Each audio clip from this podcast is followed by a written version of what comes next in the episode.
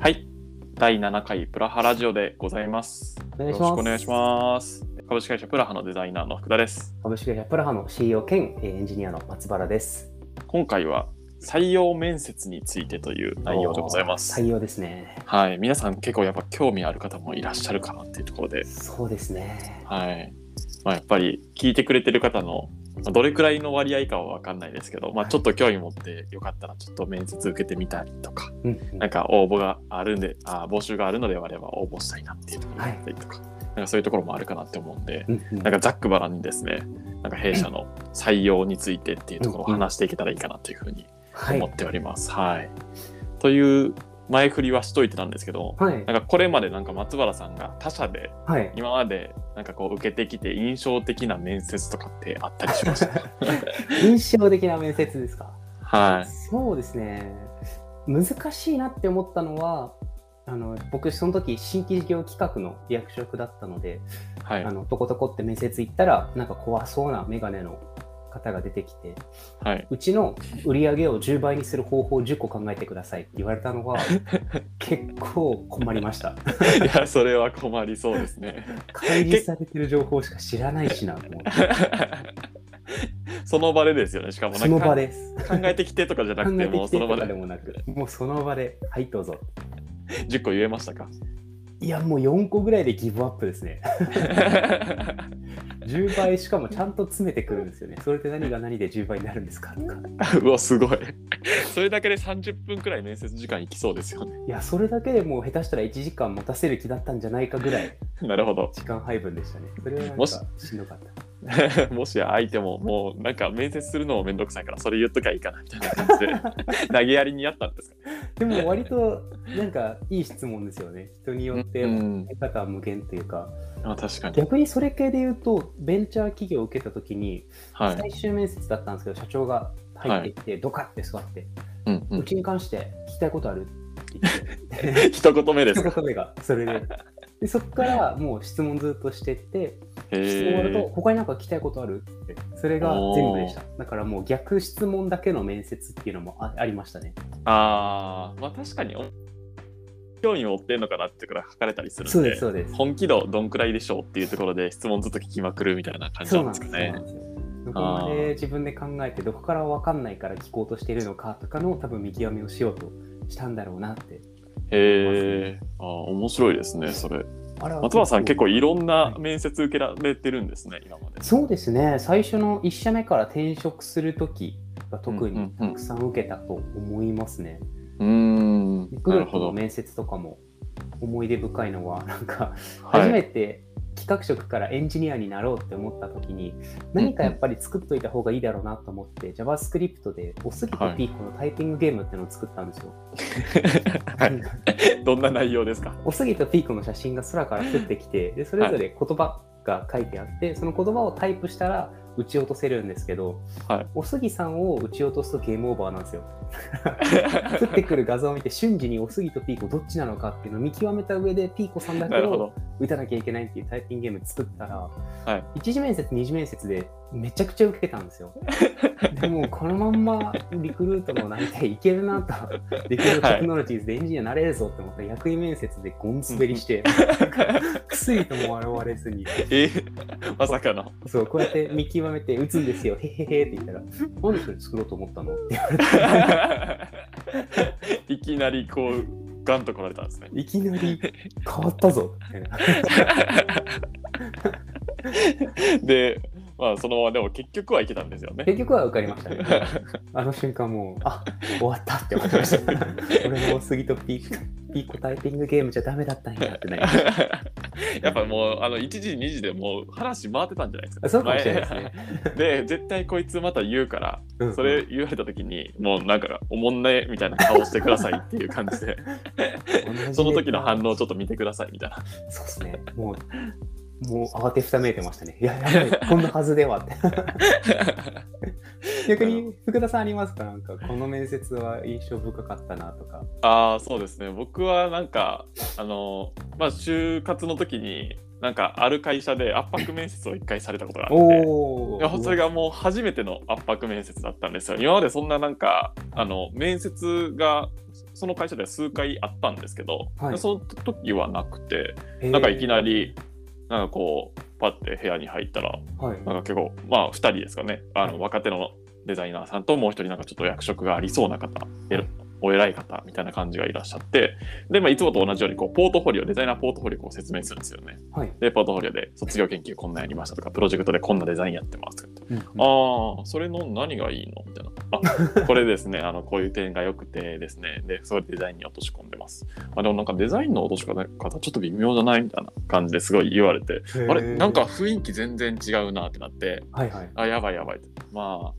でその時は僕なんか圧迫面接の対処方法とか分からなかったんで、はい、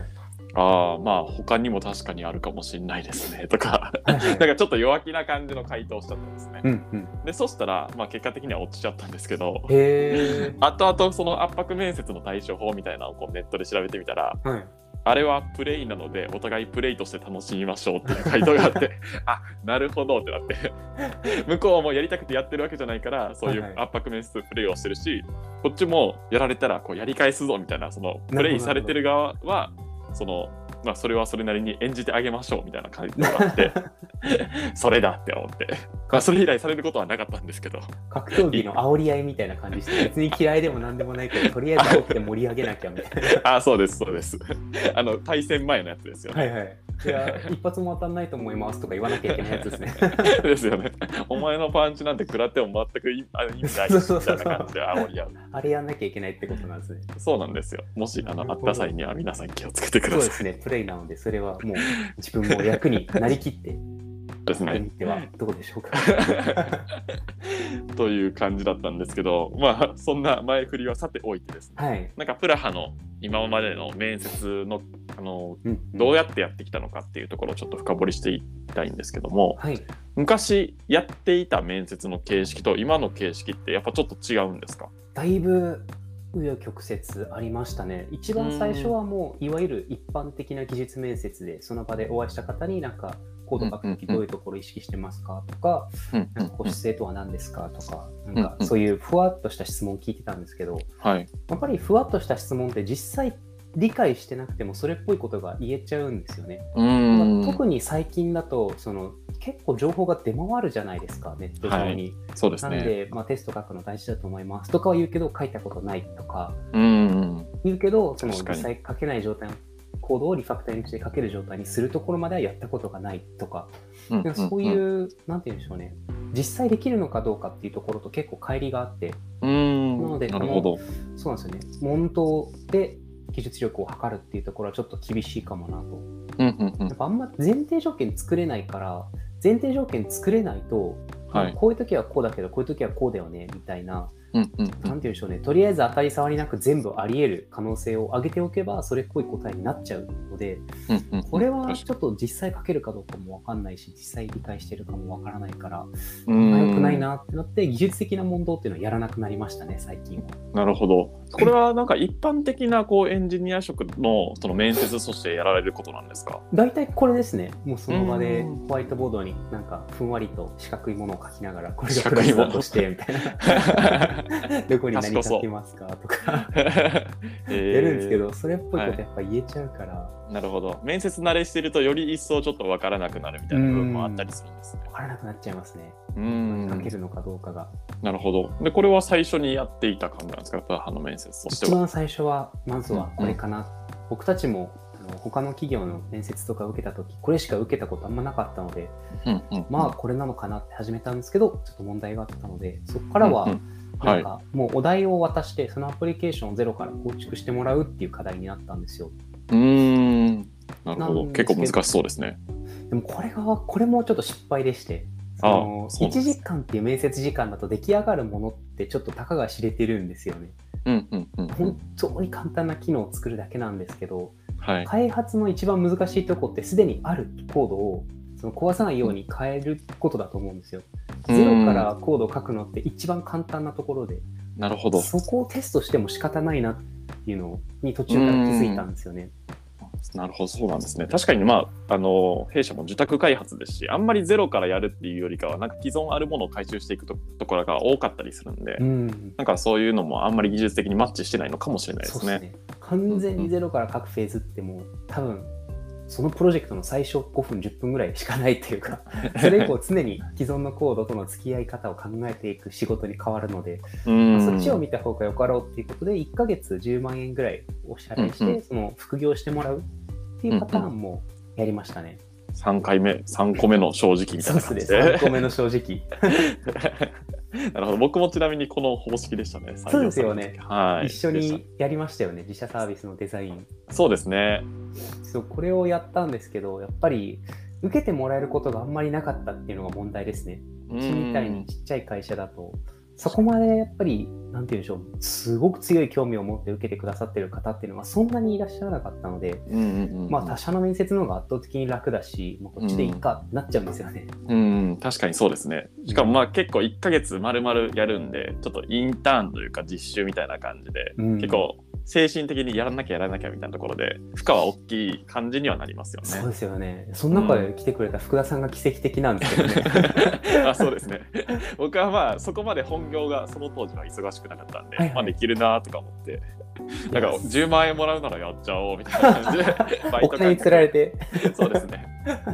まあそれなりに本気にはやってましたけど、お金も結構いいなっていうところでやってましたね。はい、あとはやっぱり土日にどうしても誰か既存メンバー、社内のメンバーが稼働しなきゃいけないっていうのもちょっと負荷が重くて、うんうん、まあ、そ, そうですね。やっぱり副業ってなると土日にやるので、うんうんうん、えーまあ、自社サービスだったらまだいいと思うんですけど、今うちに開発している自社サービスがない状態なので、はい、クライアントワークに副業で土日入るってなると向こうの方にも負荷をかけてしまうし、そうですね、ちょっとこれは難しいかなってということでなくなったんですけど、はい、一番良かったなとは思いますね。やっぱりその人の働き方全部見えるので確かにそうですね、うん、あのコミュニケーションの取り方とか含めて全部見えるっていうところはありますもんね。うん、でもやっぱりなんか、まあ、クライアントにとってもあんまり良くないというのもありますし、うん、働き方自体が結構難しくはなってくるんで、なかなかうちだと難しいかもしれないですね。うん、自社サービスちゃんとなんて言うんでしょう、もうさんじゅうにんよんじゅうにんぐらいで作ってるところとか細分化されてるとかだったら、うんうんうんうん、できるかもしれないですけど、クライアントワークだとちょっと厳しいかもなって感じでしたね。なるほど。これが今までやってきたみっつの、まあ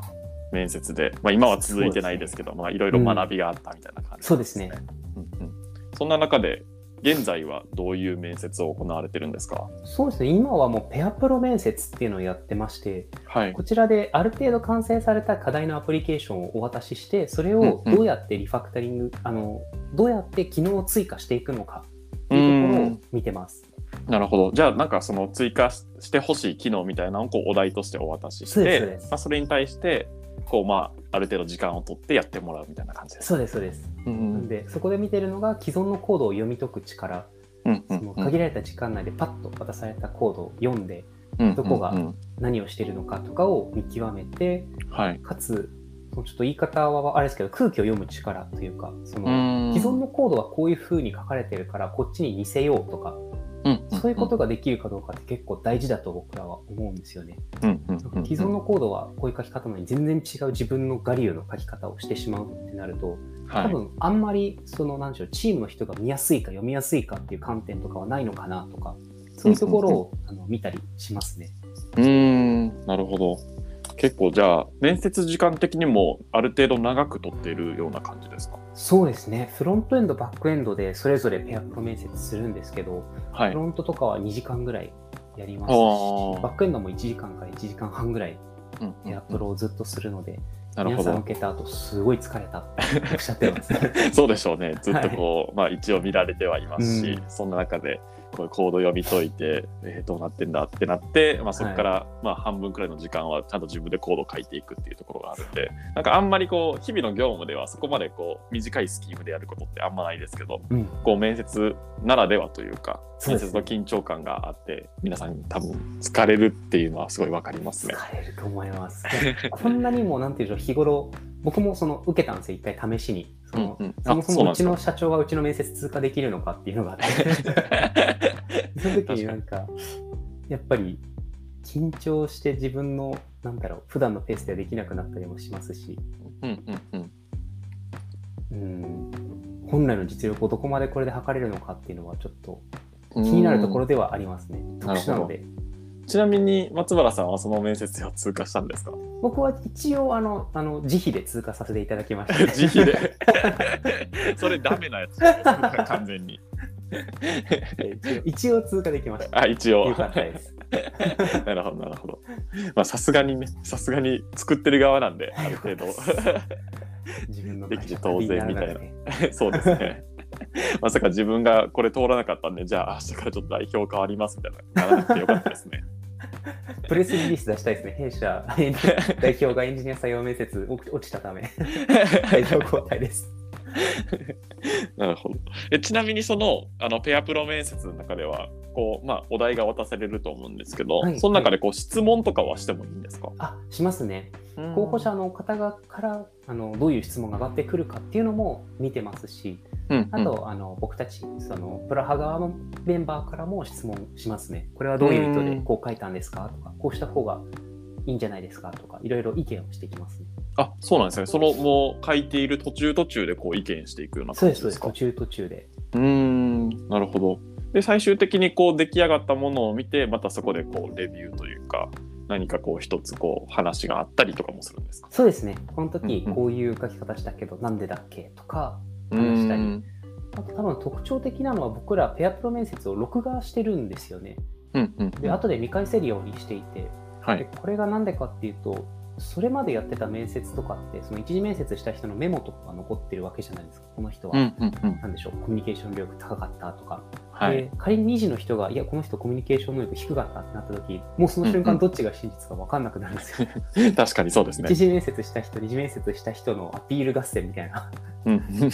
それは不毛だなと思ったのでちょっと全部録画させていただいて、うんうん、具体的にじゃあ低い高いとかその割れた時に見返してここのシーンで高いと思ったここのシーンで低いと思ったとかそういうのをちゃんと話し合えるように録画してるっていうところは大きい改善点だったかなと思いますね、うんうんうん、なるほど。じゃあまあ小さいスタートアップでありながらもある程度こう複数人が見てまあ、総合的に判断していただけるような感じにはなってるんですね。そうですね。その場にいなかったメンバーも、うんうん、あの録画した内容を見て評価に関わっていくので、うんうん、うーんなるほど。そういう意味では結構ちゃんと時間もかけてますねうちは、うんうんうん、そうなんですね。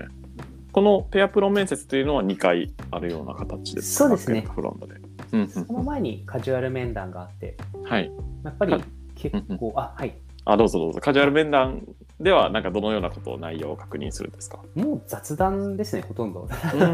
だペアプロ面接が結構向こうにとっても負荷がかかる大変な面接なので、うんうん、ちゃんと会社が提供できることとその候補者の方が期待していることにミスマッチがないかっていう確認は丁寧にしてますね。うん会社がプラハに入った時にどういうことができるとあの想像してますかとか、うんうんうんうん、なるほど。じゃあすり合わせをしていきますね。カジュアル面談であってもある程度プラハのことは知っててこう面接に挑んだ方がいいですか？あ、それはそうですね。だと思います。やっぱりうーんなんでしょうね。時々いらっしゃるんですよね。そのマジで知らない方がいらっしゃるんですよまあまあカジュアルなんでねそういう方もまあいらっしゃるかなとは思いますけど、ねそうですね、とは思うんですけど、うんうんうん、あれ自社サービスじゃなくてえ自宅でしたっけとかあそあそのレベルで知らないんだってなった時のやっぱりその、うんうん、面接官側の印象っていうのは多分あんまり良くないと思うので、まあ、確かにそうですね。多少はやっぱり知っといた方がいいかなってうんいろんなとここう受けすぎてこう分からなくなってるような状況みたいなことですもんねうんきっとうんやっぱりねちゃんとそう結構あの前衝撃を受けたのがあの、はい、今までのお仕事のご経歴を教えていただいてもよろしいですかって聞いたら、うんうん、あの職歴を送りましたよねそっち読めば分かることを聞かないでくださいって切れられたことがあるんですよ一発目でですか？そう一発目で切れられたことがあってやっぱりでもそういう質問の裏にはやっぱりなんでしょうね相手との自分の知識差を考慮してどこまで説明をその適切なレベルに調整できるかみたいなコミュニケーション能力を測りたいわけじゃないですか、うんうんそうですね、だから経歴はもう知ってるんですけどそれをどのぐらいさまって過不足なく伝えられるかっていうのを見たかったりそういうのがあったりするので多分カジュアル面談とか弊社以外の企業とかもカジュアルだから何も知らなくてもいいよとは言いつつも、多分その本当に何も知らないです状態に来た時に、その相手がどういう風に反応するかっていう想像力をどこまでこの人は持ってるかっていうのを多分見てると思うんですよね、うんうんうん、なるほど。だからあのもちろん弊社に限らずですけど、面接受けるときはその裏をかくというか、相手がどういうところを自分見ようとしてるのかっていうのを想像して受けてくる人、あ受けていくと多分しっかり上がるし、多分面接する側はたくさん合ってるので、うんうんうんうん、そういうの分かると思うんですよね。確かにそうですね。すごい想像力働かせてきてる人だとか、うんうんうん、確かにそうですね。面接通過のコツかもしれない。うーん、確かにそうですね。なんか結婚相手を選ぶのと結構似てるかなっていうところで、まあ、第一印象が何も知らなくて、はいはい、ああそうなんですねみたいな感じだと結構第一印象までじゃないですか。そうですね。っていうより、あ ライン とかのやり手とか見て、なんかこう復習しながら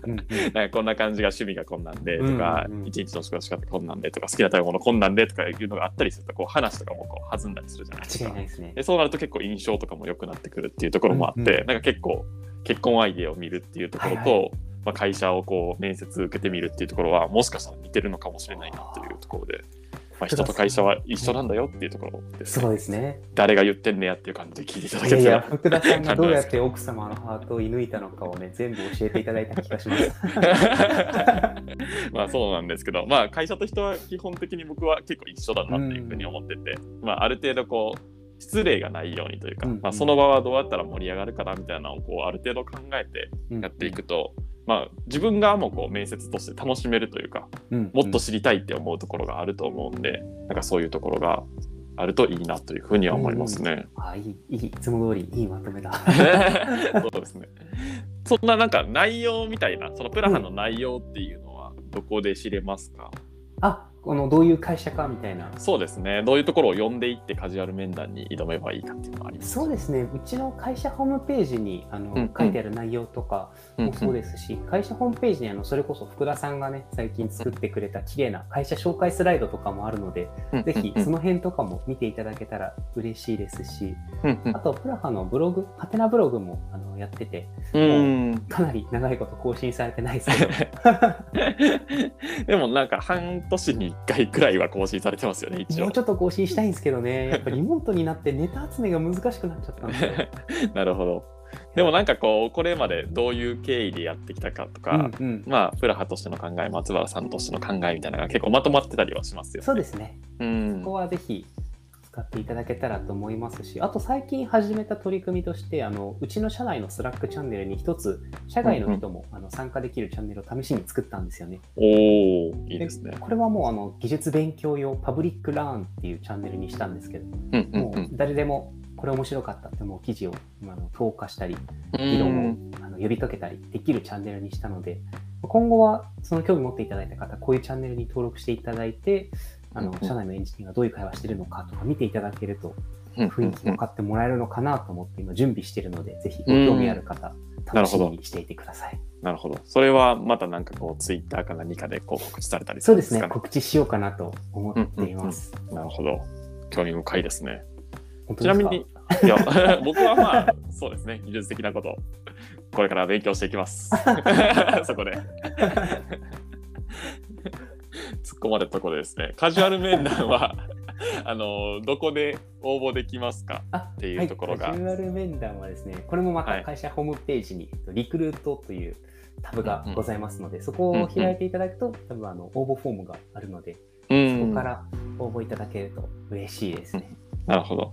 こちらからあの応募いただけると、まあ、弊社からお返しをして、そこで、まあ、カジュアル面談が設定されるような感じですね。あの今、今週のキーワードはあのポッドキャスト聞きましたですね。もうポッドキャスト聞きましたって言ってくれればもうそれだけで僕はもうニッコニコしてもうこの人は想像力豊かでとても資料深くてみたいな、勝手にあのプラスポイントどんどん入ってきます。そういうなんかやめてください、嘘は。にポッドキャスト聞きましたってのが入ってきて誰にポイント入れていいか分かんなくなります。本当にこのポッドキャストね、相当なんていうプラハに興味持ってくださってる方々に向けた内容にはなってるので、もし聞いてくださってる方いたらぜひカジュアル面談してみたいですね。うんうん、うん、確かにそうですね。あとはあのミーティーっていうサービスであのカジュアル面談を募集してるっていうのもあるんですけど、もちろんあの松原さんがあのエンジニアであの募集されてるカジュアル面談もありますし、あとは私あのデザイナーとして募集しているカジュアル面談っていうのもありますので、うん、もしまあエンジニア以外で、まあ、例えばデザイナーの話聞いてみたいとかいうところであれば、うん、あのミーティーからプラハって検索していただいてですね、でそうしたらあのページに飛べると思いますので、そちらからカジュアル面談気軽に申し込んでいただけたら大変ありがたいかなというふうに思います。素晴らしい。ミーティーさんの宣伝もしてる、はい、ミーティーからお金いただけると嬉しいですね。そうまあそんな冗談はさておきですね、今回はあの弊社の採用面接に行って述べていきました、うん、という感じで、何か最後にまとめなどありますか？まとめですか？はい。まとめですか、えー、面接は結婚と同じように